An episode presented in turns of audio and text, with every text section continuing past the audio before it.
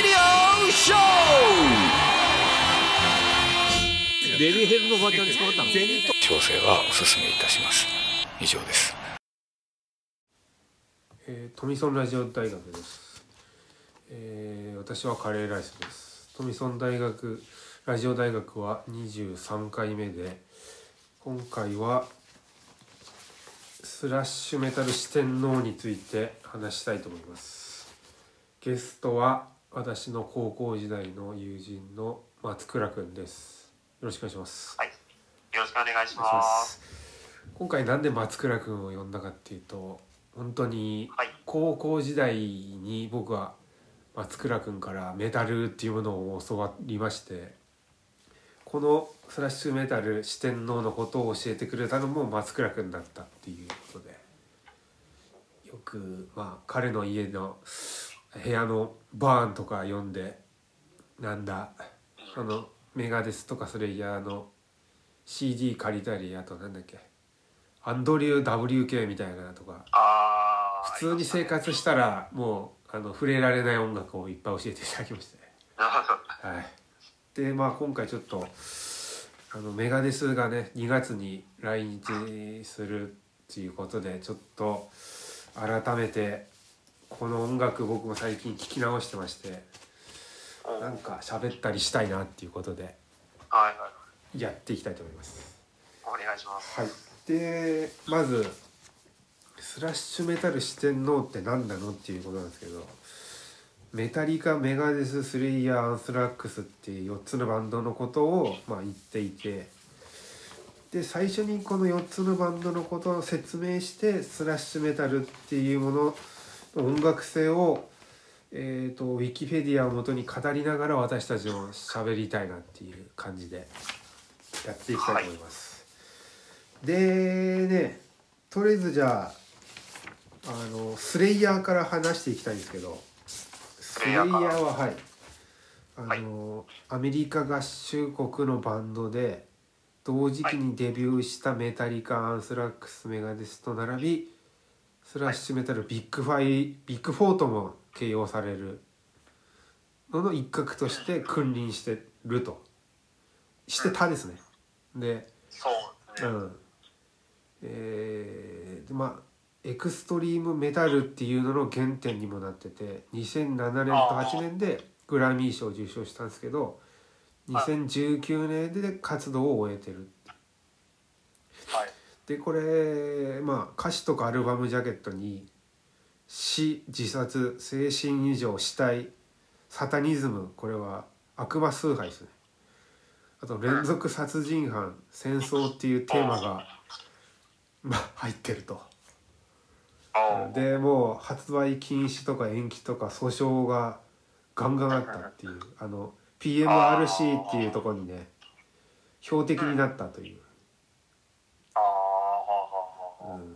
でもまあグラミー賞5回ゴールドディスクが4枚っていうは。ものすごいあの経歴があって人気もあったけど物議も醸し出してたっていうねことで。で僕この人たちの PV とかも見直したんですけどおお。あの監獄にいる人たちをこうまあ引きずり出してでその警備してる人たちをあの殺していく PV なんですはあ。はで毎回なんか殺し殺してすごい流血する PV が毎回あるんですけど再生回数でも3,000万回みたいなあ。ああ。めっちゃ見てる人多い。しゃ見てるんだよねえだからまあそういう刺激的なものが好きな若者とかあともう宗教的なものとかもあるのかもしれないファンがそういう人たちが多そうなイメージっていうかえああ。確かに。そういうス感レじイでヤす。ーね。うん スレイヤー。うん。まあでも。まあ、有名な。あの、レイン・イン・ブラッド。はいはいはいあの、エンジェル・オブ・デスが一曲目に入ってうるんアルバムは、はいあれは本当やっぱもうこれを聴けみたいなそういろい君ろかならところもにあった借りたよね確かにそれ君うんかそうら貸したき貸してもらったけどメインブラッドはでも確かにあのアルバムはうん30分ぐらいしかなくてトータルではいはいはい早いんですよねあっという間に終わっちゃうけど、うんすごい濃密なうん、俺ねもう3曲目ぐらいですげえね疲労困憊したね聞いててああ疲れるわっていつも思いますねでもそれだあけのれはでも瞬発力がすごいといううん瞬発力うんは歌詞もちょっとねその今言ったみたいにいはいあのエンジェル・オブ・デスも一発目に出るのがアウシュビッツ・ミー・フェインって言ってるんですけど、うんアウシュビッツの足を意味するっていういやそういう歌詞をうん書いてある歌でもありますね。でも何かでもこの人たち自身もそういう何か経験があってそういうふうに言ってるのかどういう、ね、思想でそういう歌詞作ってるのかっていうのあはあどうだろうまあた不良ではあるよね間違いなくね。う不良どころじゃないっていうかねもうヤクザだったしねギャング、うん、メタルの人たちってでも歌詞はやっぱ独創的、まあ、それか自分の生活経験とかもうん、きっとあるんだとは思うけど、でもさそのヒップホップとかのギャングとまた違ったアンダーグラウンドな感じっていうのはあるよねメタルの人あたちーの悪さそうスラッシュメタルは特に本当アンダーグラウンドのところではもうみんなわーってなってたかうら、んうんうんそれこそその視点のメタリカアンスラックスメガデススレイヤーがすごい人気出てきて、うんそこでスラッシュメタルっていう風に結構日が浴びてうんいろんなバンドも出てくるんだけど、はいでも逆になんか似たようなバンドもたくさん出てきちゃってなんか、うんなああみたいなのを なんか聞いたるほことどはああーなんかそれも書いてましたね当時のねああ、うんでまあそういう感じでスレイヤーはあって次アンスラックスなんですけどはいアンスラックスはね非常に興味深いのがこのバンド名なんですけどああ炭素菌炭素偽装でこれが要はあの戦争とかで使われたことがあったらしいんですよ2001年のく9.11のその以あ降そうでにすそうですそうであのちょっと面白い話があってはいこれが事件でバンドの名前変えようかっていう話がこうあったらしいんですけどそこで元レッド・ツェッペリンのロバート・プラントが「本当にバンド名変えるのかいそんなことすんだ」みたいなことを言ってあのアンスラックスが「やっぱ俺たちはこのバンド名で行く」みたいにうんなったっていうエあピソードがあったらしいですね。ああそうですね、うんそうなんかだから最初はうん、なんか百科事典はいはい百科事典で見つけあたそうらしいねででもラジオだとねあの、うん山形であのロック・ザ・ネーションってあー夜ラジオやってたあなんかで聞すよいてるとか言ってたね俺聞いたことないけどそうああそう聞いててうんだから夜中その高校生のさはい、 1時2時って起きれないのよまあね そうだよねなのであの MD 当時 MD にはいタイマー録音しててあそれ撮ってはい次の日の朝起きて聞くっていう、 あチャリンコ乗りながら通勤そう通学中に通勤もそうだしお家で大体日曜日とかに朝聞いたりとかうもーんしててそこの時にアンスラックスが当時あのアルバムを久々に出すよっていうので。はいはいはいあのーまあ、アルバムが紹介されてた「We Have Come All」だったかはははなでその時にやっぱ炭素菌の同社発テロでそういうのがあったから、うんうそれでアンスラックスがバーって名前が出てーんまあねいやうちらはバンドを変えないってなんかそういうふうアンにスラックスうん俺たちへバンド名を変えないと書かれたつなぎを着てイベントに出たらしいよね、おうーん、だからそのつなぎ見てえなと思ってそうですねありそ うですねありそうだねまあね検索したら出てきそうだよねうん多分出てくるんじゃないかな、でも結構あのスケーターの人が聞いてるイメージだよねあのあー横山圭さんとか大好きだもんねこの辺うんよくアンスラックスね T シャツ着てるよよねよくねあのうん見るかも人ねあうん割とストリート系の人とかやっぱりアンスラックスってうん、いいなんかヒップホップのね人と、ね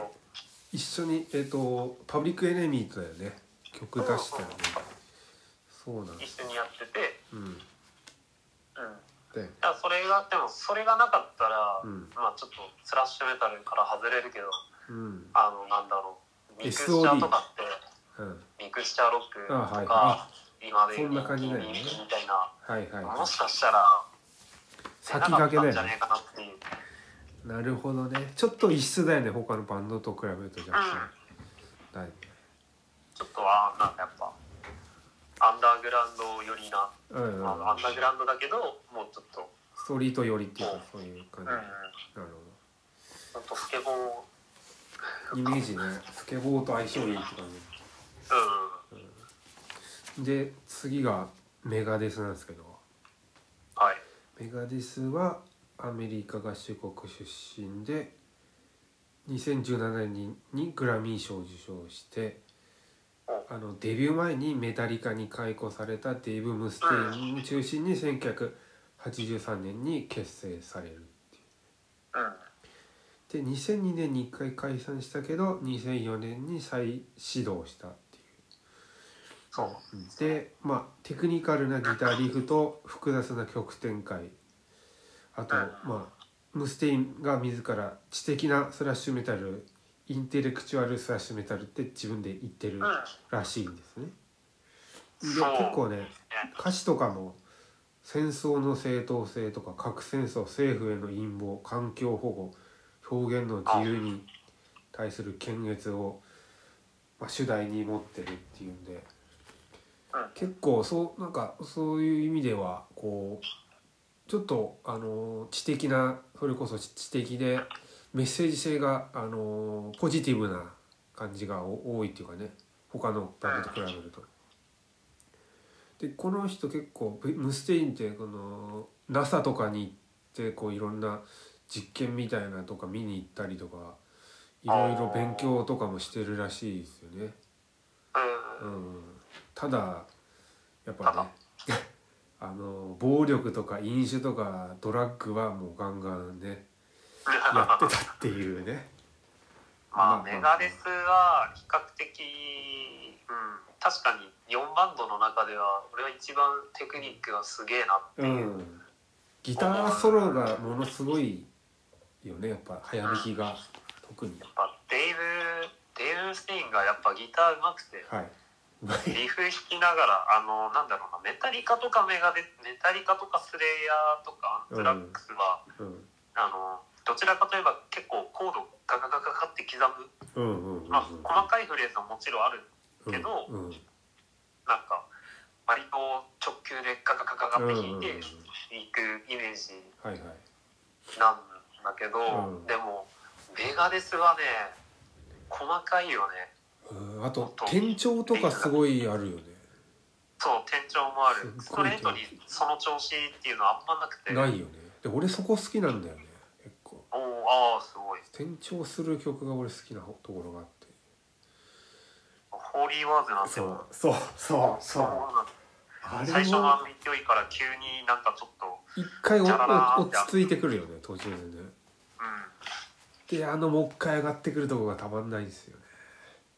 あとメガデスで転調そう例えば「ピースセルズ」っていう曲うんうもんうん昨日聴いてたわ。最初最初は割とガンガンいくけど最後めっちゃテンポうん。落ちる、うん落ちるとかゆっくりになってみたいやなっぱでもそう初期はそういう曲が多いのかうも、んちょっと作り込んでるっていうかなんかこううんなんか知的な感じがするねそれぞれそれこそ本当に勉強して作ってます曲みたいなイメージがすごいあるっていうかうん、メガですね、うん、であれだドキュよメねンタリーうんはいえっ、とあいつ日本大好きなやつあマーティ・フリードマンそうそうそうそのイメージも強いねそうマーティがうんいたそのホーリー・ワーズのあのアルバム「うんダスト・イン・ピースも」うんからマーティ・フリードマンが入ってるあはいはいはいはいでそっからもうう当分長い間はずーっとメガデスでうんそうずーっとギター弾いてて、うんまあ結局は抜けちゃうんだけどうんまあでもそのなんか前見たくなんか喧嘩とかっていうわけじゃなくて、うん、うんちゃんとした理由ちゃんとっていうかあのいろんなジャンルがやりたいからってまあね j p o p 大好きだからねそう まあ演歌演歌もするし好きだだかかららねでもそれが結構抜けた理由の一つだったうんですよ、まあまあねで本人は言ってたね、うんドキュメンタリーメガデスは高校の時にでもやっぱりすごい聞いた覚えがある 俺も青春時代は酔っ払って自転車乗りながら首振りながら聞いてましたよ本すげえな当にやばかったっすねよく聞いてたのはでもカウントダウンテイクスタンスあの破滅のカウンうんトうダウン、んうんあれはなんか前にそのそれまでに比べるとまあでもあのアルバムが一番多分売れてるんだよあねーメガデスの中であそうなんだ全世界で1000万枚いったかなぐらい結構売れててへえゴリゴリのスラッシュメタルチューンがあるわけじゃないんだけどうんでもすごいか全体的になんかロック色が強いというあか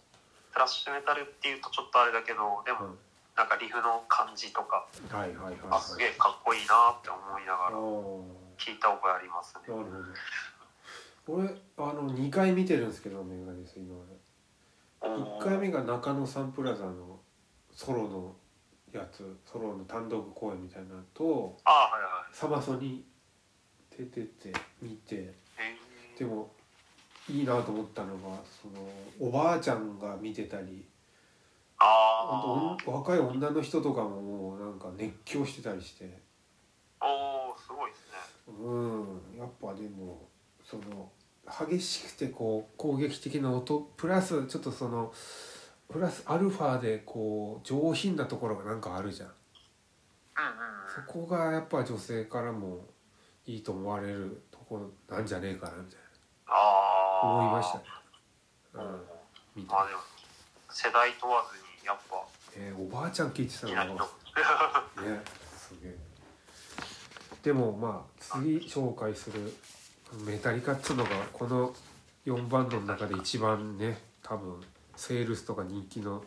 面では一番だと思うんですけどあうあんそうかもしれな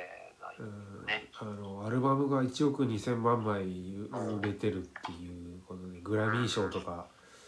うんロック殿堂入りしたりしてるっていうんでやっぱ人気があってそうそうであの結構これねはい影響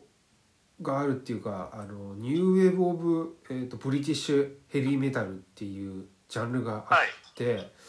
こはいはれがあってこのバンドとかコツのこの4バンドがそういう、あのームーブメントにすごく影響が大きく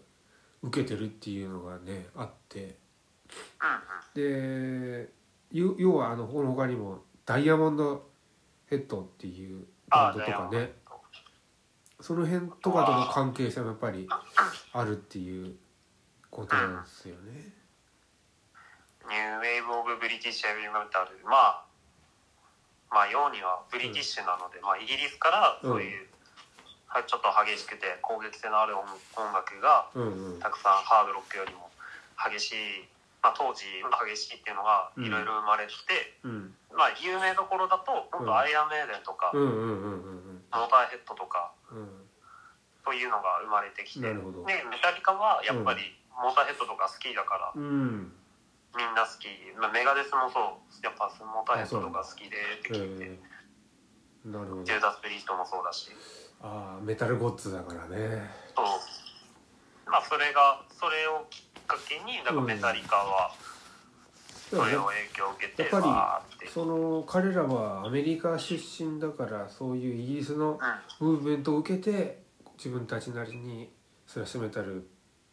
をやろうとしたんじゃないだろうけどそういう位置づけになったって感じなんだろうねそのムーブメントがあってだとの思うなるほど初期のヒット・ザ・ライツうんうんアルバム「キレイモール」入ってるアルバうんムうとんかもうやっんぱなんかそういう当時のきっとアイアン・メイデンとかうんから影響を受けてるんだろうなみたいななるほど曲結構多いんだよねだから初期初期3枚とかは全然なるあほとど、はね、打って変わってっていうはいはいそうか気はあるああであるちょっとねこっからスラッシュメタルっていう音楽のジャンルの音楽性っつうのをあのーかっさらっていきながらはいあのーこの歴史もちょっと含めてこのこの4つのバンドがねすごいいろいろ関係し合っててはいそのことについてちょっとね話してみたいんですけど。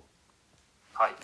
これまずスラッシュメタルっていうのはどういうものかっていうと従来のヘビーメタルにハードコアの過激さを加えた音楽形態って言われててあスラッシュっていうのは無チ打つっていう意味らしいんですよね。あうん、で結構スピードメタルっても言われてんだけどその定義の違いは曖昧らそうですね。ああそうあそうそう でまあ音楽性としてはそのさっき言ったニューウェーブ・オブ・ブリティッシュ・ヘビー・メタルとハードコア・パンクの新生児ともいえる音楽性で凶暴な印象が強調されがちだがスピード感を重視した楽曲が多いと。で1980年初頭にメタリカの「ファイト・ファイヤー・ウィズ・ファイヤー」とかスレイヤーの「えーケミカル・ワーファー、うん、が世界最速の楽曲として話題に上ってたっていうそあどうどうういどうですかこの辺のイメージは松倉かイらメージねど最う世なのね界最速なんですかね、自分はうん、俺は正直うーんだってほらラパームですとかあるじゃんああいうああ、まあちあれよナパームレズはだってもうそれよりもうちょっと後うん、あれは後じゃねえけどナパームレズ早いっていうか短いのかあれは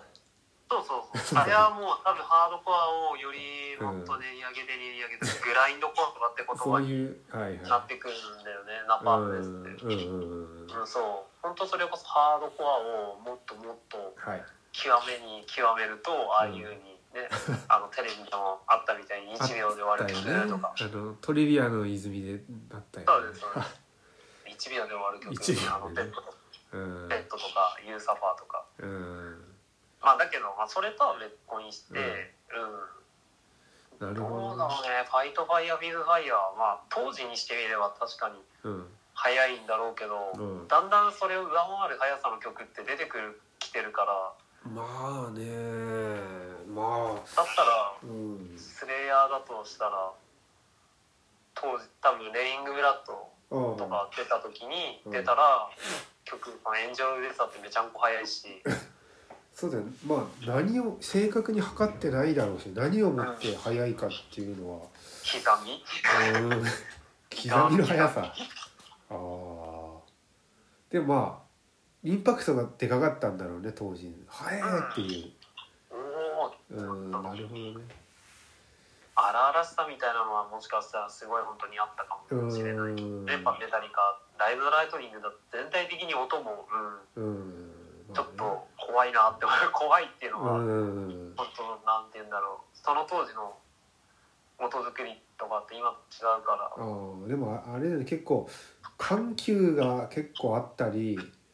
他のリフとかがこう速さを際立たせる感じの作りだったっていうのはあるあるかもしれうんないよりそう感じさせるっていうかさうんなんかそんな気はあとさがアルバムの中でバラードとかも入ってたりするじゃんああそうなんねかメそうタいうリカはね入ってるよねちょいちょいねうんアコギとかちょっと入ってたりさそうねだからそういうのがああるから早いのがやっぱりより際立つっていうかねあこんなあそ感れじではあるかもうしんそうだよねきれない、メタリカも「うんバン」っていう有名なうん対対策のバラードがうんうんあるみたいにでもメタリカは何て言うんだろう個人的にうんスラッシュメタルだけどすごい叙々的なうんうんうんなんて言うんだろうなんかこうすごい切ないパートもありつつうん結構感情的になるようなそういうパートもあって、うんうんそうだ早いねだけでは終わらないなっていう、はいはいはいでも結構 さあのボーカルとかもさめっちゃ高い声のやつともあのうんうがなり声みたいなのと分かれるじゃあんスラッシュメタルの中でも。ーうんで結構スレイヤーとかが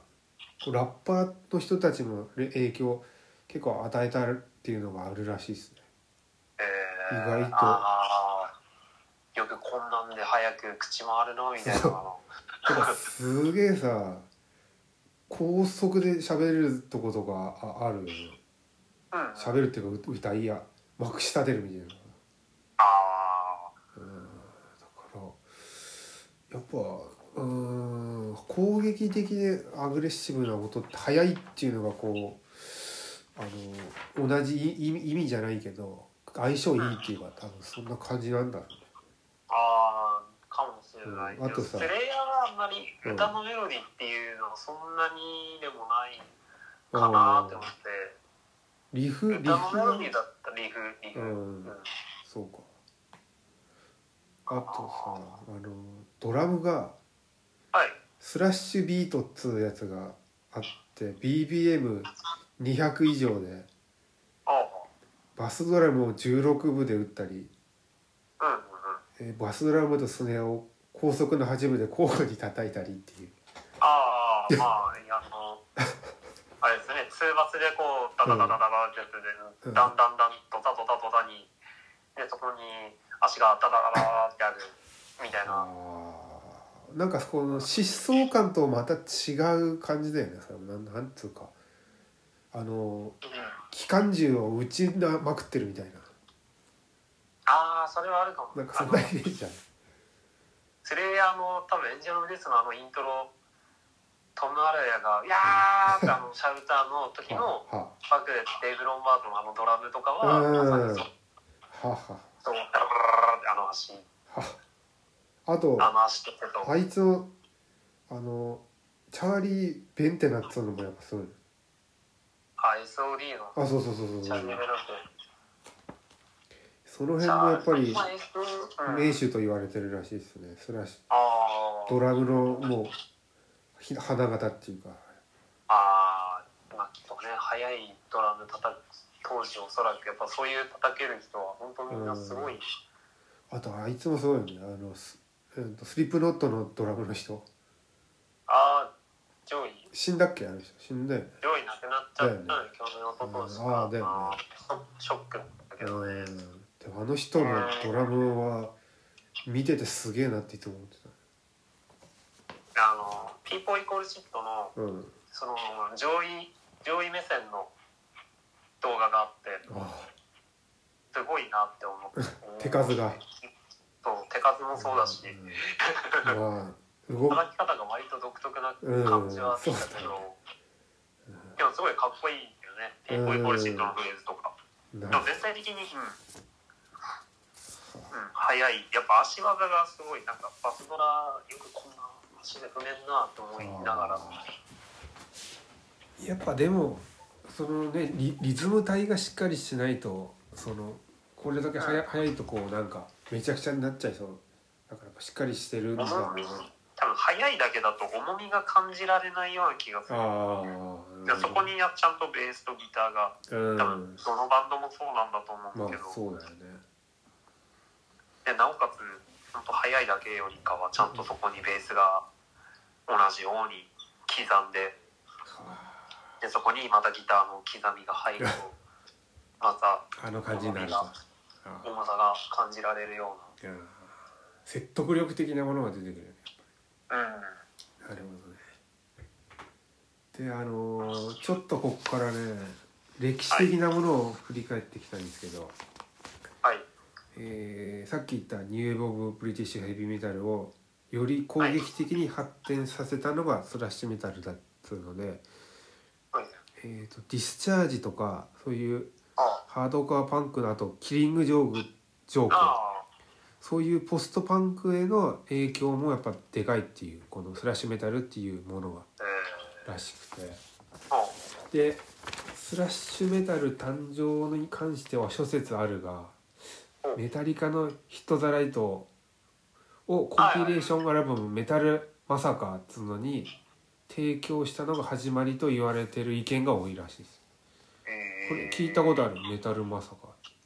いやないっすあそうらしいですねこれ有有力だっていうらしくて、えー、そうなんだうんでもまあでも当時でもこのメタリカはこのニューエボブ・ブリティッシュ・ヘビーメタルの域を出ていなくてえー、とボーカルもそのダイヤモンドヘッドのシン・ハリスを意識して歌ってたらしいですね。ああやっぱ多分それがやっぱ好きなバンドとかっていうかねうん、や影響を与え影響をもらっ影響があるっぱさっき言ってたもんダイヤモンドダイヤモンドヘッドとかあの辺も好きだみたいな。うんなるほどでそのアメリカのたんメタリカの誕生と同時期に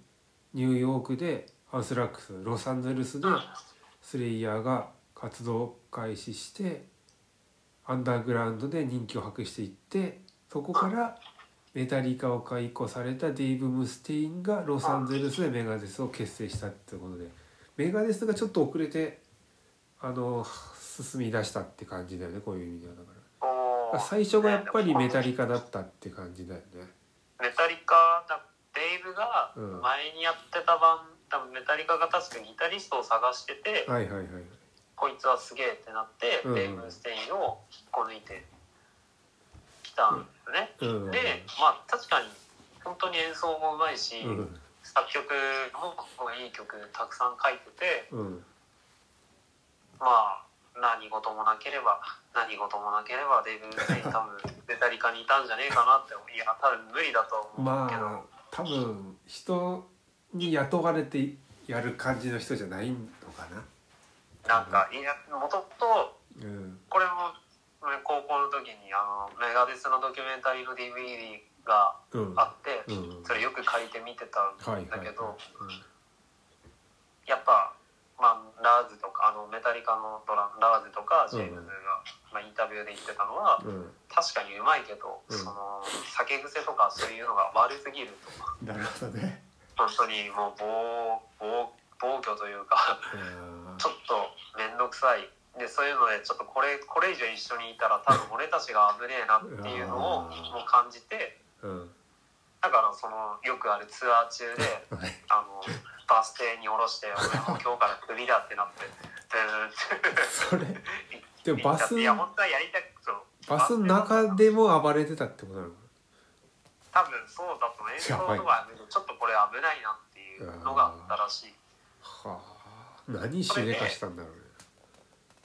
まあ本人たちもいやもったいないっていうかうん。だからレイムスって本当にギターとか演奏とかそういう作曲とかいいのに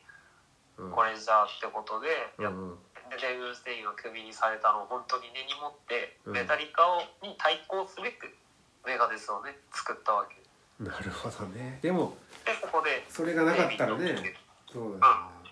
まあでも僕はそこでちゃんと解雇してくれてよかったなと思いますよねメガネスがそれでねままあ、生そまうれたんだしないといろんな曲はできなかったわけであねそそうだこで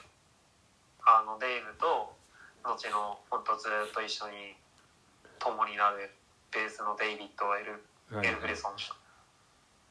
をと出会ううーんこっからメガデス作ってまうあんいろいろメンバーも変わったりしつつ、うんでいろんなアルバム出して、うーんだから当時としては本当異例なスタイルでってうんでもかっらしいですよ俺見た目も一番好きなのはメガネスなんだよねああやっぱさあのちょっとこう下向き加減でこうロンあのブロンドのさ髪こう揺らしながらガンガン早引きするじ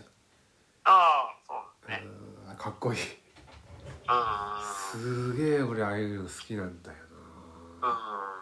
ちょっとあのメタリカとかはこう野蛮な感じするじゃんあちーあょっーとねごついし体もうんそうねうんだからスレイヤーはちょっともうおっかなすぎるっていう かねちょっとそれはもうちょっとゴリゴリっていうかもう巨巨漢だからね巨漢すぎてさプレッシャーが半端なさすぎてさちょっケリー・キングなんてあんとなちょっとね巨体すぎるだろううんまあ本物見たことないからあれだけど、うんまあちょっと動画とか見る限りもうなんかそれでだけでもなんかプレッシャーがねうんうんすごすぎてでまああの話これ続けると歴史のはいえっとね1980年初頭にサンフランシスコベイエリアであーメタリカのギタリストのカーク・ハメットがはいメタリカ加入前に結成したエクエクソダスはいはいあとレガシーこれがあの結構その当時のスラッシュメタルのえー支えたバンドが結構いたとその当時ほうほうほでこれらのバンドはベイエリアクランチと言われるザクザクしたギターさんの特徴としてたっていううああエクソダスとか聞かせてもらったよね昔確かあーだっけ気がするエクソエクソダスとレガシーあれを見てるけど、うんテスタメントあそうそうそうそうこの人たちは多分、うん本当好きな人は好きな当時のスラッシュメタルの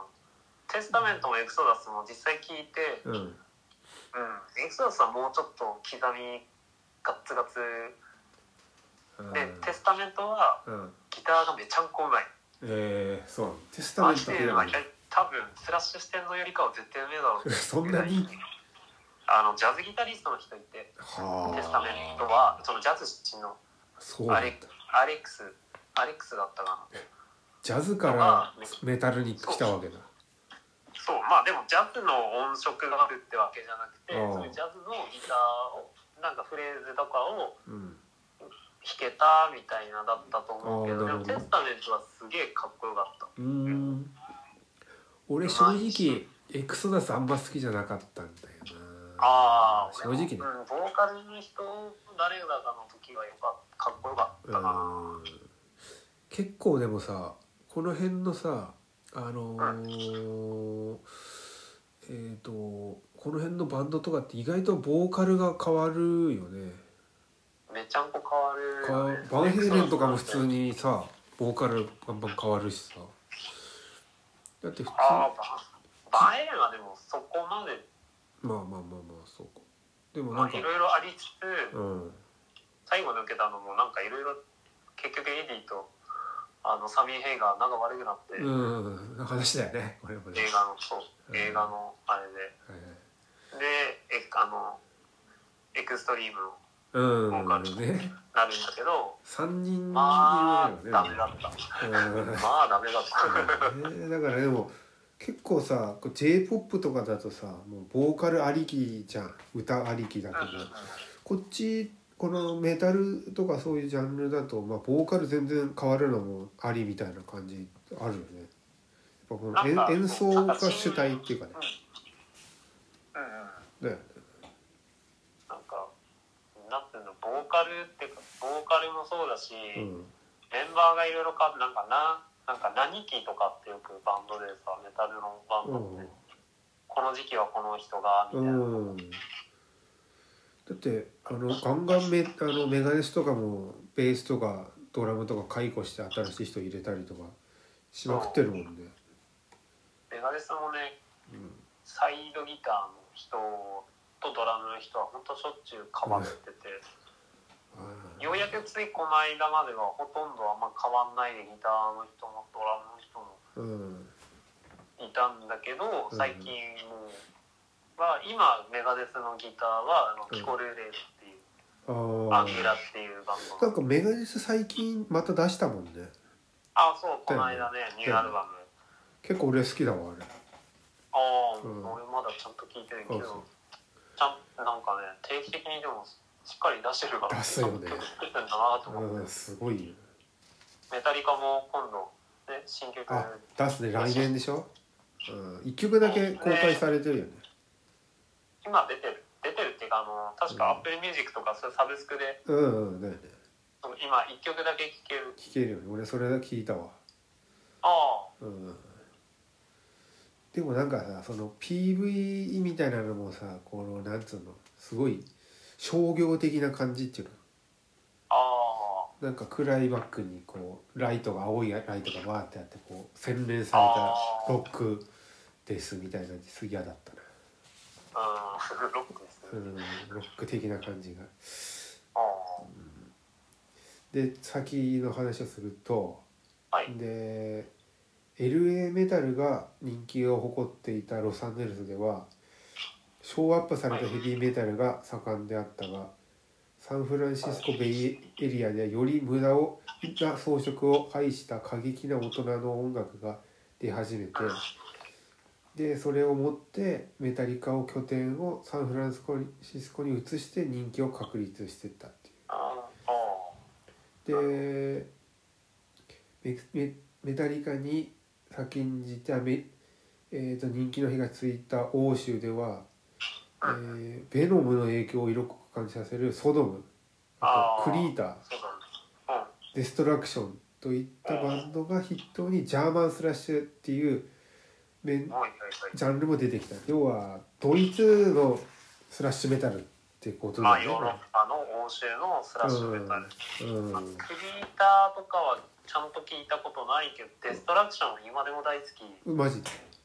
やマジでデストラクションマジクソかっこいいそうだこれいやこれほんとちょかっこいいどういう風に違うのでもこのこの声おお俺は声と演奏もうん結構、なんだろうなもうなんかざく切りしたようなギターの音がほ俺はう大好きへ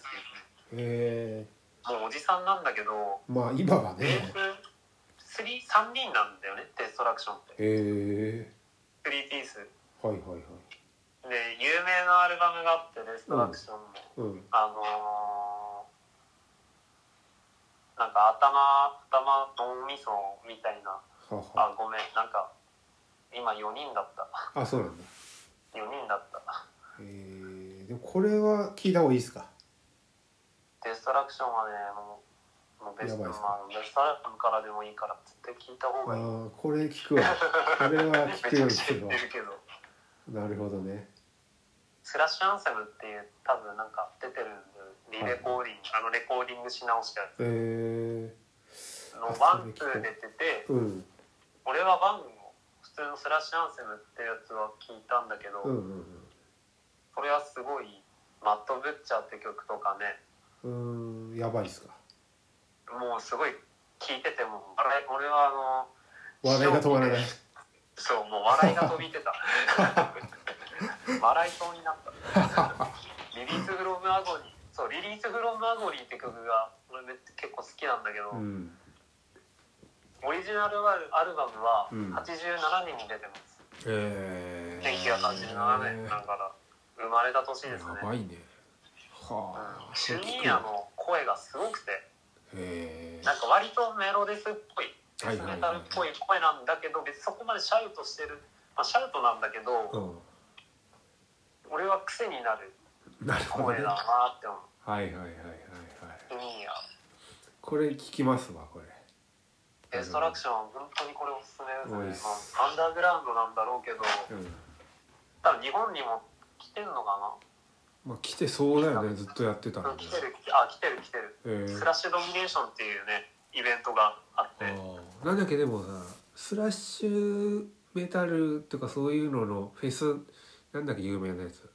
うん今言ったやつスラッシュドミネーションそうだっけなんかもう一個ぐらいなかったっけ日本はそれ日本でうんかい日本は多分それだ嘘けかなラウドパークとかはあああるそけういどうのとかももう一個なんかあった気がするんだよもう一個あそうまあいいやんではいえーとね今度アンスラックスの話で、はい1985年にアンスラックス等のメンバーメンバーによって結成されたサイドプロジェクト SOD がはいスラッシュメタルとハードコアパンクのクロスオーバーを起こした。でもうその辺のファンがえー交流が盛んになったこれ俺イメージがえっ、と県横山バンドにおける BBQ チキンズのイメージあですねーそうそねんな感じじゃないうんこれあもクロスオだよねーバーね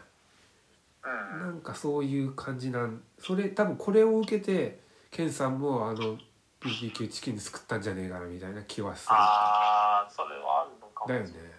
なんかそんな感じお俺 SOD とか結構好きなのでもあアーンスラックスより SOD の方好きかもしれない SOD 2D は本当にハードコア、うんだよねまあ、スポットイアンギターだけど、うん全然メタルって感じしなくて、うんうんうんまあ俺も聞いたけど、まあ、全然好きです、ねストームトゥルーパー・オブ・デスはあはあの略があそう SOD。えーこれジャケットとかもなんかちょっとかわかわいいかわいいっていうかなんかねいい感じポップうん、なあの、わかりやすい。そううだよねあれいいよねん、で1980年代半ばになると、えーその過激な歌詞や攻撃的な音楽性からスラッシュメタルを避けてきたメジャーレーベルもメタリカをはじめいろんなバンドと契約するようになっていって、うん、えーこういうバンドも、えー、と商業的に成功してビルボードのチャート200以内以内に登場するようになってきたと。うん、うん。で LA メタルの衰退と入れ替わるようにメスラッシュメタルのムーブメントがここで起きてくるただこの副産物として似たようなバンドが出現してあのすなんつうのあ偽物みたいなのがガンガン出てきたことによって聴く人を選ぶ過激でああったはずの音楽性があのこういうことがあったことによって音楽性みたいなのが変わっていくきっかけになっちゃったっていう。うんうんうん、で80年代末から90年代初頭にかけて、えー音楽的に行き詰まりが始まりああでまあ他の音楽との、えー、と融合要はさっき言ったパブリックエナミーとのうんコラボで、まあ、クロスオーバーっつってニューメタルムーブメントっつうのはこの後起きるんだけどそれに影響を及ぼしたっていうことなんですね。うんでもよくある話だよねこれは。まあ、ねうん、別にこれは多分スラッシュメタルとかじゃなくても、うんもう時代の流れとしてこういうもんはあるよね。やっぱど人うしても人気のあるよううんなそういうジャンルがやっぱいろんな目に入ると、うんじゃあこれを世に出しおうってなってビルボードでそういう冷静に考えるとさ、うんメタリカとかアンスラックスとか極端なそういう音楽がうん、メジャーグラウンドに行くってちょっと怖い気がす るまあみんな頭おかしくなっちゃうみたいなねちょあっ例えとばビルボードもさそのメタル部門とかがあるから。はいはいはいそういうのはあれだけどお茶の間にってなったらねちょっとねお茶飲みながらおおばあちゃんがあんな音楽聞いたらなんか倒れちゃうよねちょっとびっくりしちゃうよねうーんもまうあ聞く人を選ぶ音楽性をであそうるねうんまあるこれは本当に一時的なムーブメントだからこれを商業的に利用し始めるとおかしくなるのは当たり前ですよね、まあ何でもそうまねあ、パンクとかもそうだよねそのピストルズとかもねそれこそうそうだよね結局んやっぱこうやりたいっていうのがあるからそれでやるかだら,、よねグリーンでだってそねうねそうだよねやっぱすごい迷いに迷ってうーん売れてえーってなってニルバーナなんかはもそうそう多分でそうその話もねちょうど次で1990年代に入った頃にはグランジムーブメントがうん起きてパンテラとかヘルメットのようあなあスラッシュメタルハードコアから発展したポストスラッシュグルーブメタルパワーグルーブってやつが出てきてもうもう完全に人気が衰退していくとそれに押されてうでん特にやっぱ早いけど決定的な出来事としてはいえーメタリカの91年に発売された「メタリカ U は」さえーブラックアルバムねうんこれはいが大ヒットしたことが挙げられるとこれを受けてこの要はブラックアルバムっていうのが今までのスラッシュメタルとはちょっと違ったアルバムだったわけよねうんううんそうねそうその攻撃性よりも重さとかグルーブを重視重視するようになって従来のファンがこれでもう足をが遠のくとこれによってうんうんただあのこのムーブメントの後にも、えースレイヤーがえっ、と意外とその後も生き残っていってるっていうそのメタリカもメガネもそうだけどやっぱ根強いファンもいたっていうねムーブメントは去ったけどもうんうん根本的にこのバンドが好きな人たちはずっと好きだったっていうこともあったらしいですね。ああそうなんそうかそうプレイヤーはなんか唯一ずっとあんま音楽性を変えずそうだよねずっとまああんなちょっ感じだよとその早いやつじゃなくてうん割とミッドテンポっていうか、そういう曲が増えたなみたいなのもあったけどうんその根本をそこまで変えずにうんやってたのは多分スレイヤーなんじゃねえかうと、んなるほどメタリ、まあ、メガデスもそんなに、まああ、でもメガデスも多分一回その破滅へのカウントダウンが受けて、うん次か次のアルバムをがそれよりもてか同じぐらいにすごい人気が出たアルバムがあったんでね「ユーセイジャー」だったかなははははそれはなんか曲を作る楽しさに多分デーブ・ステインがうん目覚めてなるほどだからソングライティングがすごい好き好きになったっていうかうんいいってなっててはいはいはいちょっとサンバスラッシュとかの要素あんまなくなってどちらかというとちょっとポップ寄りのん曲を作ってでもそれがすごい良かったはいはいはいまあ言うてそんな急に明るいなんじゃなくて全然メガデスメガデスらしいだけど、うん残しつつなんかいつもにしてみればめっちゃ聴きやすいアルバムできたなみたいな、うだんからそれが受けたから、うん次のアルバムでいやもう一回同じことやってみたいいやもうそれは、ま、違うんじゃねみたいなのもありあって、うん確か「リスク」ってアルバムを出すんだよねははははなんでリスクかっていうとうんそういうリスクがあるあったからうんだったかなちょっと覚なえるてほどねねえなまあちょっと先を見つめていろんな音楽性もちょっと考え始めた時期だったのかなそれだから全然いけるって思ってうんでもう一回やっぱこういうのせにしたいってなってうんでもこれが当たるかどうか分かんないからリスクもあるからってことでリスクっていうのにあー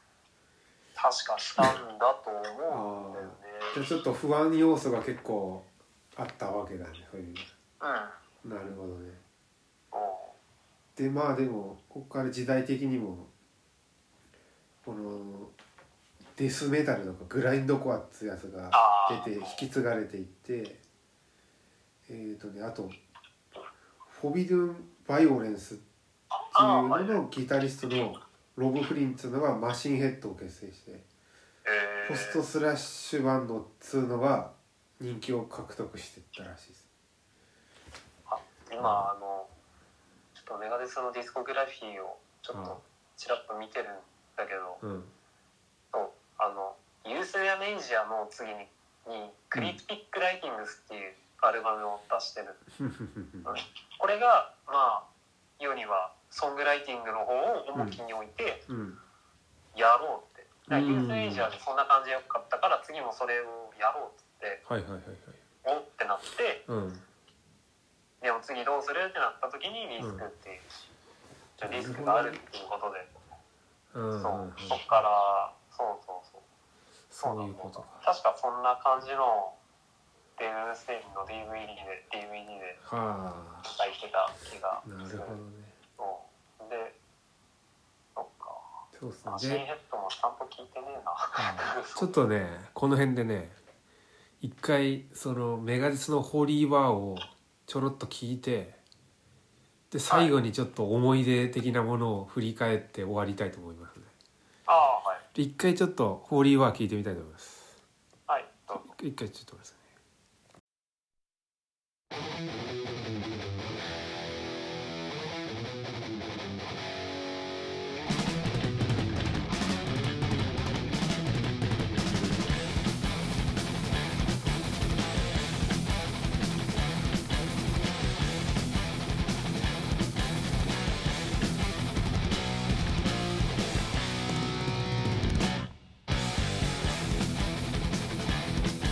「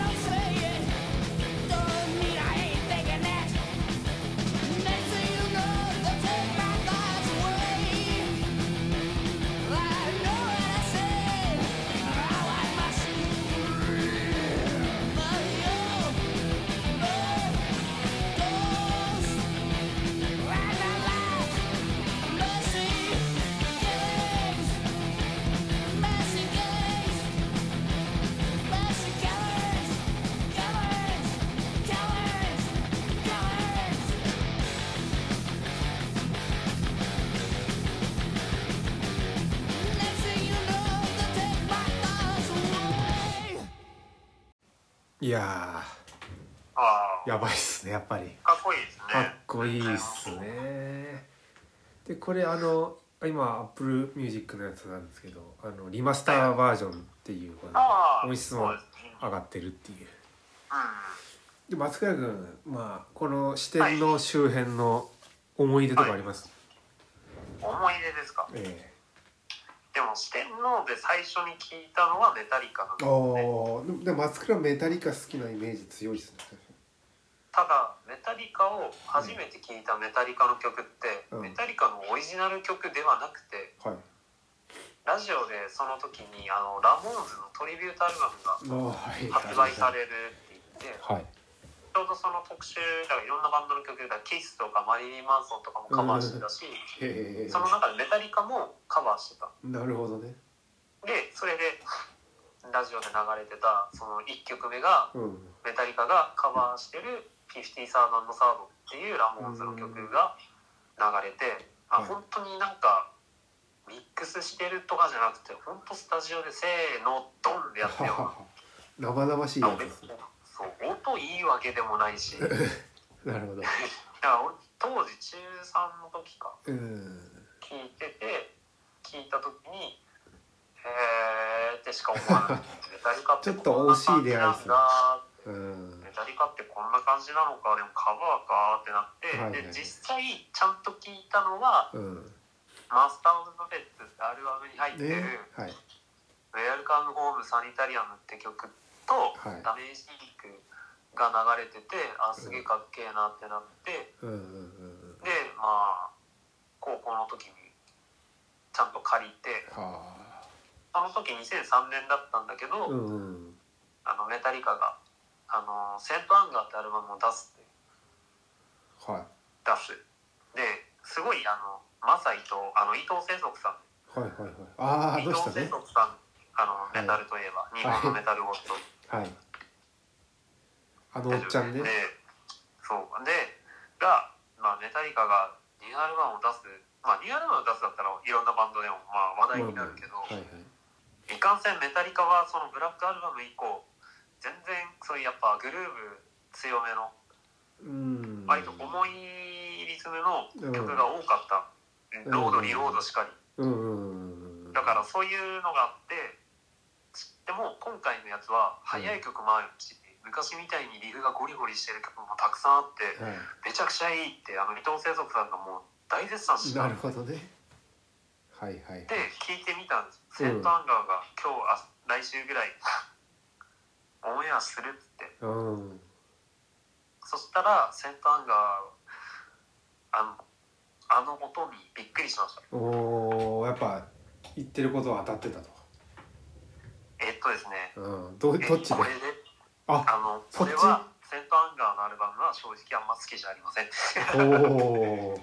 それどういうところがあの音ええこれこれがその当時のあれでこれが前より比べたらすごいアルバムなのかっていうになってー、あそでもリロードリロードちゃんと聞いてないからその歴史は知らなかったんだうけど、なるほどでそしたらそこでちょこちょこマサオ・バベッツとかが流れてて、うんアルバムの曲が流れてて、うんじゃあアルバム借りてこようかって言った時がちょっと時代時間が遅れて中あ高1の冬かえー、借りてきて、まあ、冬朝学校行く時帰る 前はそれを1枚聞くと、うんだいそれ1枚がトータル通勤時間になるわけだなるほどねはいそれをはい本当1ヶ月2ヶ月3ヶ月ずーっとメタリカのそればっか聞いててまあそれだけあのマスター・オブ・パペッツが名盤ってことだよねいやーかっこいいですねクリフ・バートンのベースがすっごい聞こえるでもあれは俺もねちょいちょい聞いてたねこれは聞かねえといけないやつだっていう感覚は僕も当時はあったかもしれないですねでそれ聞いてうんじゃあその前の「ライド・ザ・ライトニング」も聞いてみようってなってはいはいはいでそっからまあライブ映像とかもメタリカ見たりしておーかっけえなーってう思って、んまあ、先端がもういい曲はうんあるけど、アルバムトータルで聞いたらちょっとあのギターのモコモコした感じといいうんあんまりだあのベースもロバート・トゥルージロ入ってはそこからメンバー変わってないからああそうなんだそう不動もう全然変わってないでもロバートなトゥルージロ入ってからうんめっちゃ良くなったっていろんなとこから聞くあ世間的にはうんああ実際音も多分あもうあすごい安定やっぱオジオズボーンでレース弾いてたからあビーあトだあかとらさそのでパフォーマンスもかっこいいしああ最近ぐらいにさあのー、とルーリードボーカル入ったアルバムあるんだよルールああ2010何年ぐらいそうそうそうそう俺あれ昨日聞いたんだけどはいはい結構評価はすごく高いらアルバムと言われてたみたいだけど俺はあんまりだったなあやっぱさルーリードってこうちょっと陰鬱な暗い感じがいいいいんだけどそれがちょっといいところがなんかこうう溶け合ってない感じがすごい俺はしたっていうあれだっけベルベット・アンダーグラウンそうそうそうそうそうそうそうドのねうんあんベルベット・アンダーグラウンドがそんなに聞いたことなかったからうん一緒に、うん、そう一緒にやるって聞いた時はあそうなんだってそうどっから繋がったんっけて思どう結構メタリカってそういうコラボレーション的なって他にあったっけあんまないよあのエ S&M おおシンフォニーメタリカっていうはだからあのオーケストラとメタリカが一緒にやっあてるアルバムなんでおーこれはめっちゃくちゃおすすめされるされたま絶対聞いた方がいいってえー、超いいいいいいんだうんいい、へーいやもう演奏がマジでかっこよすぎるから相性絶対あ合わなそうな気もするけど合うんだ多分めいいっては俺は聞いてうんちょころっとしか聞いてないからまああれなんだけど、へえ S&M 多分これライブのやつなのかうな、んなんか映像かなんかであの MTV かなんかでちょっと見た記憶があるけどあんま覚えてねえわこれはでも本当におすすめだってすごい言われたしかもそれアコースティックカフェで知り合った人が、いやこれはマジで本当にあんまメタル聞かないけどっていうええー、そうあだとは「ガレージインク」ってアルバムうんこれ確かカバーだったかなあはいはいはいカバーアルバムだったかなうんこれそもいいうんこだれとかもあるしええその DJ は君もしてるけれどもはいその辺かけたりする時もあるんですかメタルのイベントとかではメタリカメタリカ行くかけたいけどうんかけるのは割と分かりやすいしあのクリーピングですはめちゃんこかけるええあの受けがいいのってどの辺なえー、どうでもねメタリカかければ何でも多分みんまなあわーってなる、まあメタ慣れルた好きの人だったらみんなわーってなるえ前一緒になったうん DJ さんは、えうんマスター・オブ・パペッツのアナログ版持っててほうあんま見ないねあれ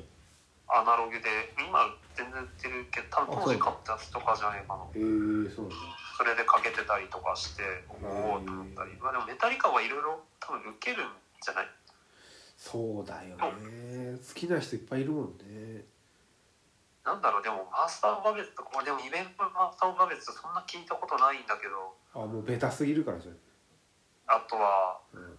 ちょっとじかけてみたいなと思うのはう「んアンド・ジャスティス・ゴール」っていうそのマスター・オブ・パペッツの次に出たアルバムうんうんうんうんこれをちょっとかけてみたくてうんへえなんでかっていうと、うんまあまあ、ブラックエンドって曲がすごい大好きで、うんあーまあ、このアルバムはすごい有名な話ベースの音が聞こえないっていうのですごい有名な話なんだけどあそうそう本当なにん聞こだえないでもちゃんと撮ってるんだもんねいやベース全然聞こえないあそうなんだ鳥ななミ確かックス入らなかったの入らなかったんだったかなあの、入らなかったそうあのジェイソン・ニューステッドに変わってうんそれが間に合わなかったかなんかだったと思でうもんだ聞こえないっていうか入ってないの全然入ってないでリマスターバージョンがそんなこ最とある近去年発売されたんだけど、はいい、はいはいはいやリマスターでももしかしたら、うん、後付けでうん後付けでベースライン聞こえるかなと思って、うんめっちゃくちゃ僕が上げたけどあうの、ん6弦のギターのあのブリッジミュートの音ですごいズンズン響くだけで全然ベースの音全然しなくてねえ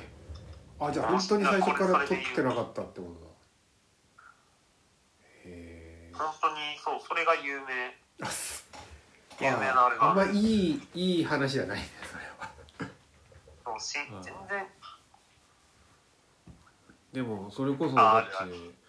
そうい聞うこえないベースあマジ判明うんあのあったあったでもそういうさ27 DJ のイベントではさ低音が結構重要じゃんうんでそれをあえてかけたいとそ ういやね今の技術をもってすればいやいくらね低音を上げればローを上げたところでないものはないからねなんもなんないよ結局その土台がないわけだからそうでしょそうあ今インタビューちょっと読んでるんだけど、はいはいはい面白いあので名言結構あるよねこの人たちのああ名言かあのーデイブ・ブスティンがあの忘れたわけじゃない俺がちゃんと持って思い出しあの心の中には思ってるんだみたいなこと言ってるのはまあメタリカやめて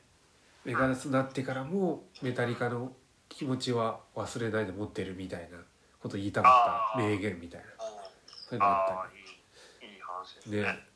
結構そういうのが好きですねあとなんかねもう一個ねなんだっけメルセデス・ベンツにはいメタルなんちゃらのステッカーを貼貼っても意味がないみたいなことをおータトゥーをあの見せながらタタトゥーをしないからそれ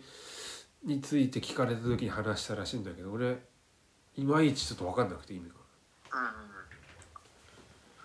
からなんか自分にあのそのタトゥーを持って刻まなくてももともとがうん自分自身が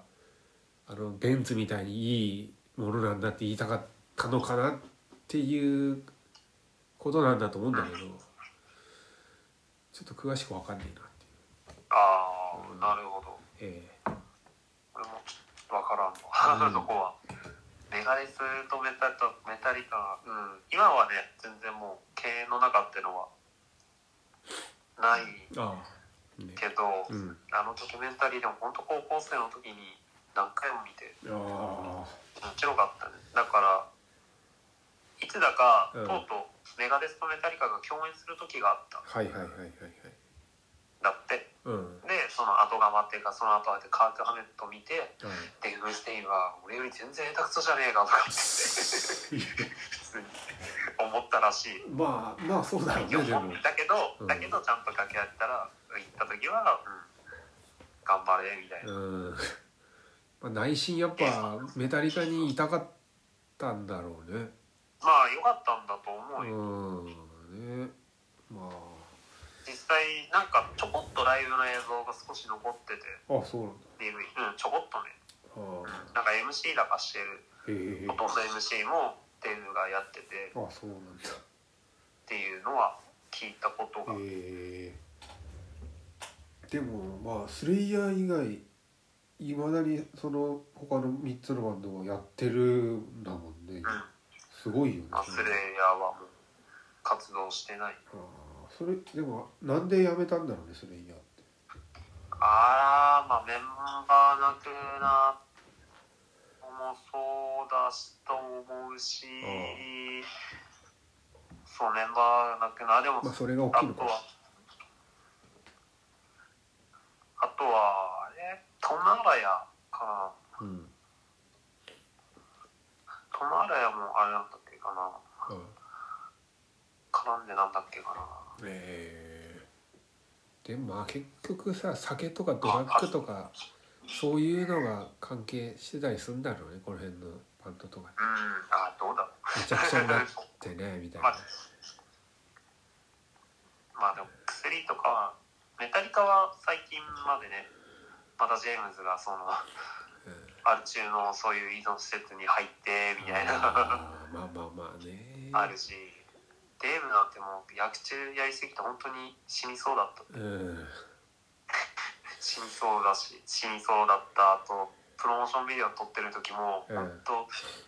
お酒のベロベロじゃなくて薬でもペラペラ、あーーやばフいラっフすラすぎねて本当に大丈夫かなっていうぐらいはいだったらしい、うん、いやこれで本当に取れるのか結果的には取れたそれがすごいねはあでもある程度年いったらそういうのもうなんかこうね卒業してこう例えば何株とかしだしたりするじゃん意外とロックのああそういうのもなくもう同じ音楽やり続けて酒と薬もやりまくるっていうのもちょっとどうかと思うけどねねうんまあでもそういうのと若い時にさ、そうだよねやりすぎてみたいなうんまあでもだと思う一回なその若い時に売れまくって金入りまくって遊びまくってたのが忘れらんねえのかなお金あまああそれはあねるのかもしそれのない辺はねちょっと彼らしかわかんない世界ですけどね、でもまあ増倉君も結構さっき言ったように DJ とかされてるんですけど最近その現場とかどうなんですか東京の方の。えっ、とええそれはやってるんあのー普通にやっぱ、あのー戻ってきてるっていうかその音楽の聴く環境っていうのも普通にああイベントがとかそうそういそうう感じそう、うん、あでも全然前よりかは一時的に前に比べたらもういろいろいろんなところで結構もうイベントたくさんやってるしああそうなんだまあ別にジャンルかが限らずうんそう新しいお店ができたとかもあるし、えー、あそうかうん、まあそれは大内緒なりねいろいろな場所あるからうんまあれですけあ、うど、ん、でもなまんあ変かわらずにあそうなんか前やれると。ツイッターがなんかで君が DJ してる動画みたいなのがあってこうすげえ盛り上がってたからあやあ、べえなこれは多分なん先か先週ですね、そうだっけなんか楽しそうだ大った阪で、大阪で DJ しマジでしまして、いいまあ、いろいろ縁が、縁がありまして、大阪で。へー大阪でホーリーワーかけなかったんですかん大阪でホーリーワーかけたよまずさすがにね、 メタルらしいメ、いや、でももう自分、あの、誘ってくれた方がすごいメタル大好きで、ああそうなんだじゃあいいじゃん本当メ本当メタル大好きで、おうおうおうじゃあいやなおさらいいじゃんツイッターでも、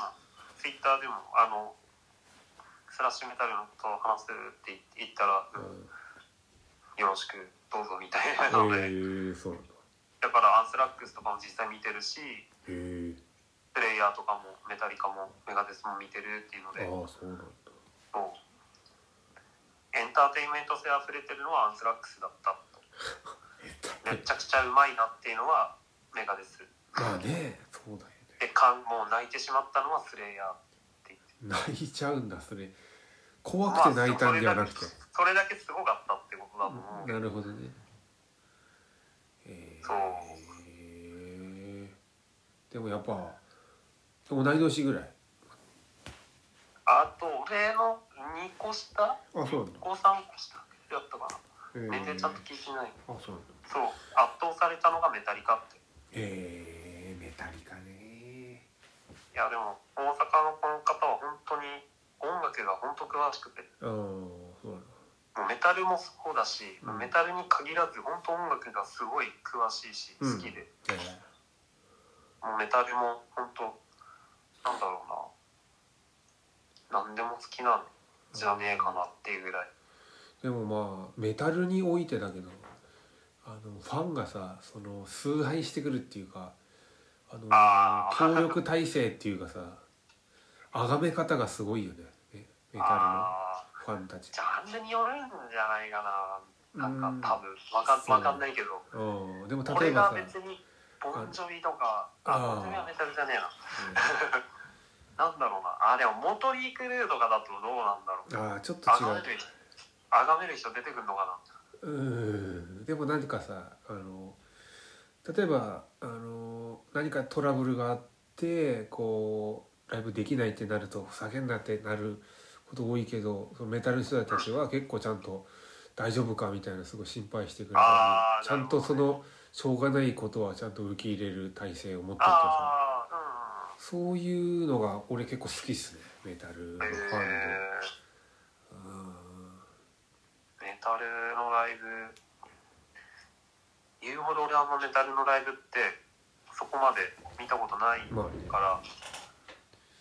唯一見たことあるのは、まあ、全然スラッシュメタルでもなんでもないんだけど、あのチルドレン・オブ・ボトムねああ俺も好きですねあれはマジで生で1回と音漏れ1回、ええー、音漏れあ音漏れえアクセだっけ確かそうそうそうアックスで俺チケット買ったけど忘れ買わなく売ってたけど、うん買わなくておー結果的に時間的に間に合って当日券はあったけうんど、着いた時にはもうアンコールですけどって言われ てなるほどねで当日券で8,000円も叩いてって思ったのようんで扉が開いてたかうらんもう扉もう帰る人もいるだろうから扉全開で開いててうん でたまに開くそのでもねちょこっと隙間あってもめちゃくちゃ音聞こ えてでくが基本なるほどねそこであの名曲の一つ「ダウンホール」って曲が聞こえてこれがラストだっつってあのギターのリフとあのイントロあのキーボードが「うわダウンホールやってるやべえ」っつってなるほどねまあ生でほん実際見た時は本当でもすごかっマジっすかたうんアレキシアレキシが本当かっこよくてなんかさ昔さ、はえっ、とスタジオコースとかあるいは、はいえーはいお台場のライブハウスなんだっけああそこかどっかで松倉とあはいハイエータス見に行こうぜみたいななって俺が間に合わなくてアンコールだけハイハイエータス聞いた覚えがありますねハイエータスうんあまえ嘘そんなことなかったっけ前あったよねええ松倉は関係ないから俺一人で行ったんだっけえーっとねそんなコでもーストで2人で合わなかったけどラストボックスは見に行ああっあったねてさそれをけあれがうん先に入っててそうだね先に入っててでうん俺は途中から入るっつって、はいはいはいはいはいでもあったけどハイエ俺ハイエータスは1回行ってうんうんあのコーストには行ったけどでもそれはもう全然音漏れだけ聞きに行ってそうなんだアンコールだけはなんかかろうじて聞けるっていうええあそうだエルレガーデンって今またがんやってるよねと再結まあもうまた復活して2年3年前かすごいよねもう青ね春真った中だったもんねいやー本当そうですあねの昭和なんか来るっつってね昭和に来るっつってさそうスペースソニックツアいやーーの山形編あのサラマンダーとかあの辺だっけ確かえさあサラマンダーとかの辺じゃなかったっけ違うかいやーあとサラマンダーはもうちょいやとあれあ大学その1前か年生の時かなあスペースソニック出たのが高校3年生の冬ーあぐらいで、ーそうエルレイ今あの本当に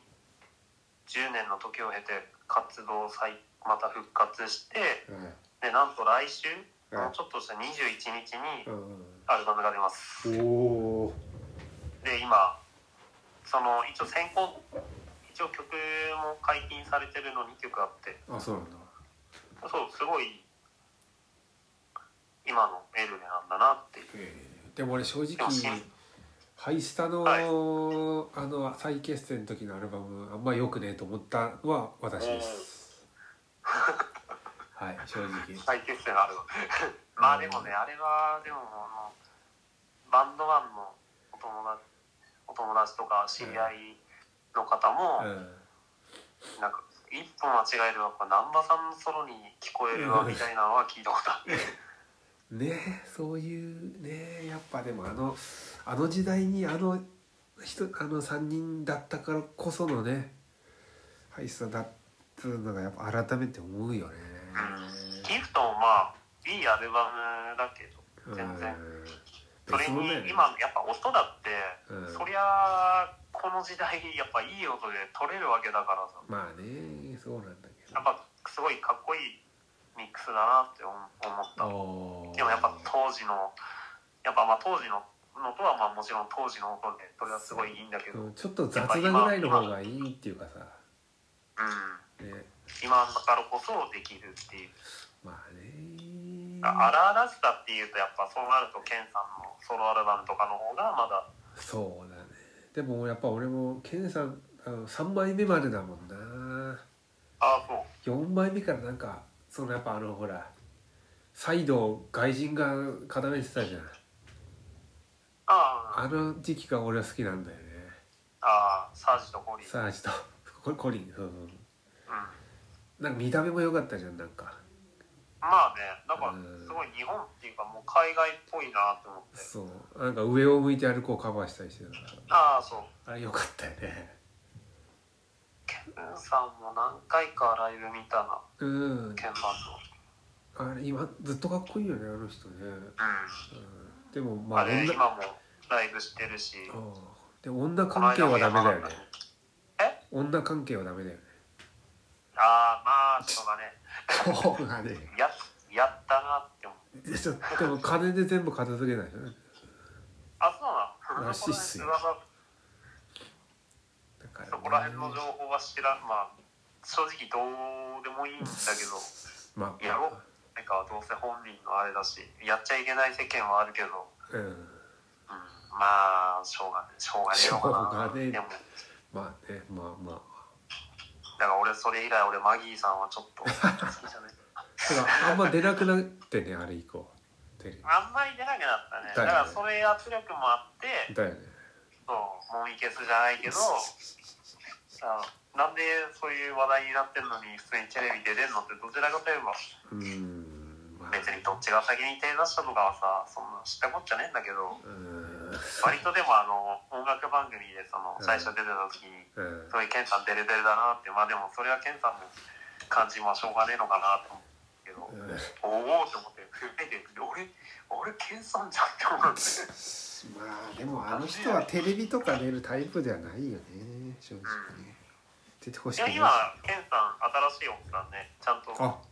あいる離婚したんだっけそう離婚して新しい奥さんがいるえーあの人下北だっけなんかさ前さうんあのチャリンコこいでたらさ風太とさふ二人でさ歩いてたんだよ駅前下北のへだえから俺住んでんのかあそれなは知らんいやわかんねえ家はどう全然気にしたこともないから嘘普通にさ歩いてたんだよねえーでもた事また務ま所近いピザオブデスの事務所が下北だもんねうだんよそうねだからまあ近そうな気がするけどうんうんうん最近なんか音源っていうかそういうの買ってんすか音源は買いますねな何買ってんすかアナログも買う版へー版も買ったりまあでうもん版買ってもうんだから DJ の現場ではいやりたいなって思ってはいはいはい少しずつあの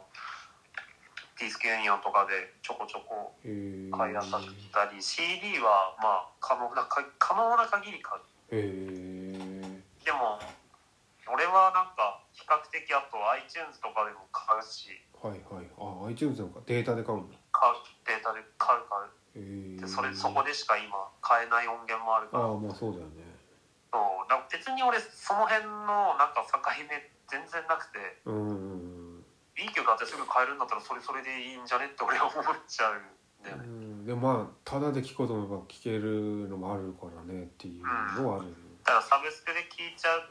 のも便利でいいんだけど現場でねかけてえのかってなったらサブスクは使えないうんまあね使えないしちゃんと曲買ってね、貢献したい的なうん、私の感覚だから何とも言えないけど、でも音源はちょこちょこ買ってますああ最高っすうんねまあでもメタルはちょっとあんまメタルも、うん、買いに行こうか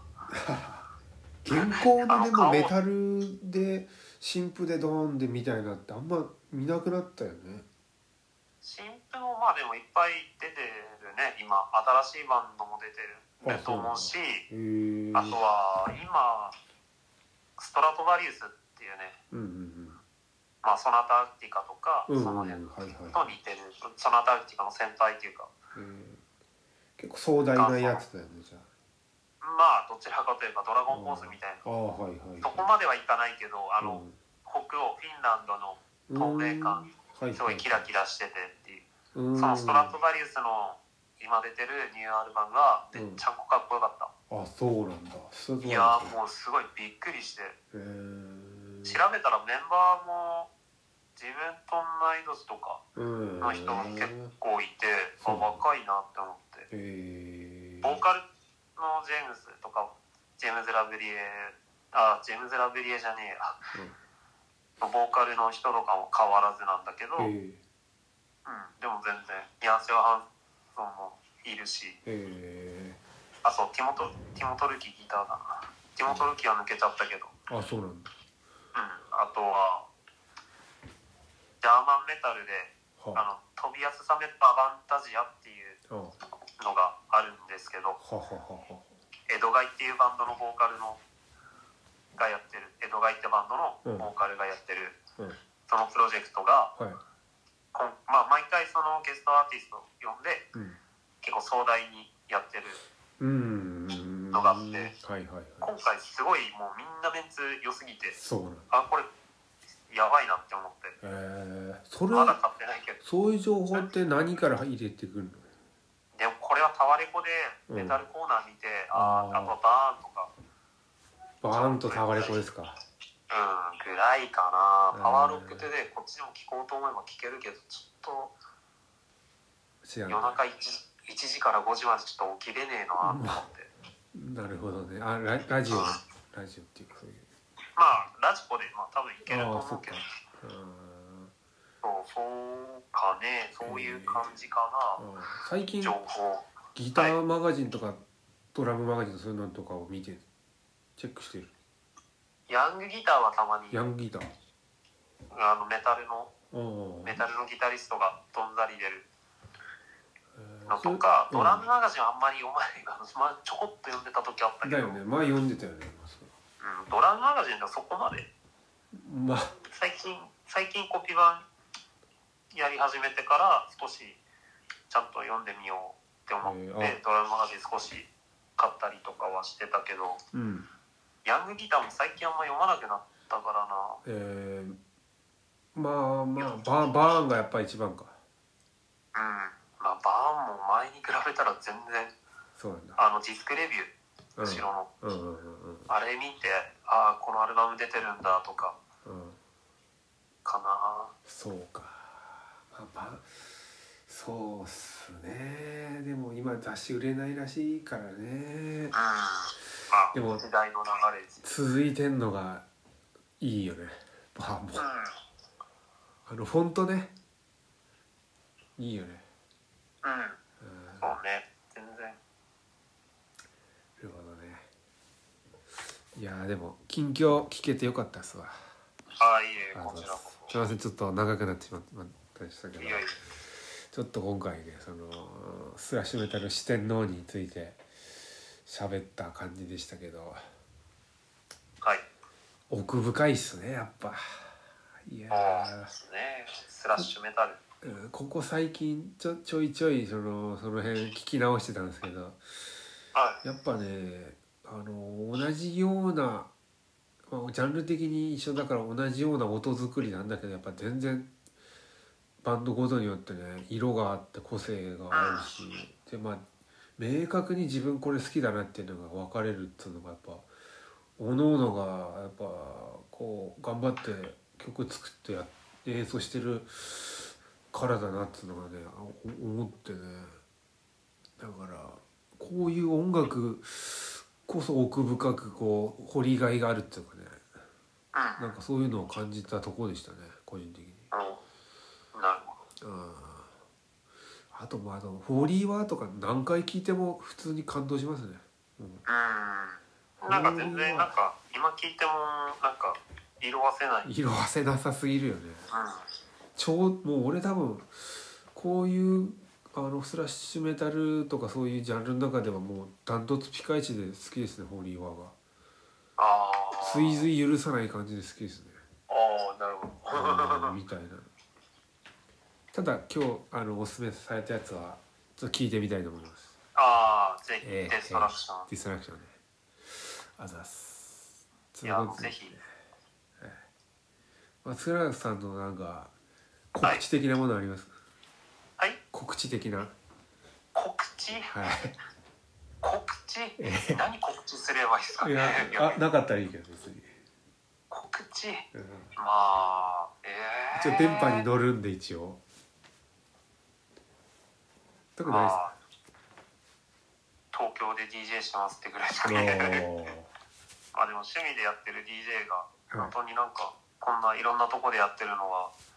あれなので、うんうん、まあ、もし聞いてくれてる方が都内にいるのなあればはい、主戦場どこですか確終戦まあ呼ばれた場所かおおでも比較的渋谷とか高円寺が多いー渋谷高円寺ですねとかが多いですははねまあでも別にやるのもそうだし遊び行くのも好きだしははいはいはいはい一応直近ですとねはいうんあの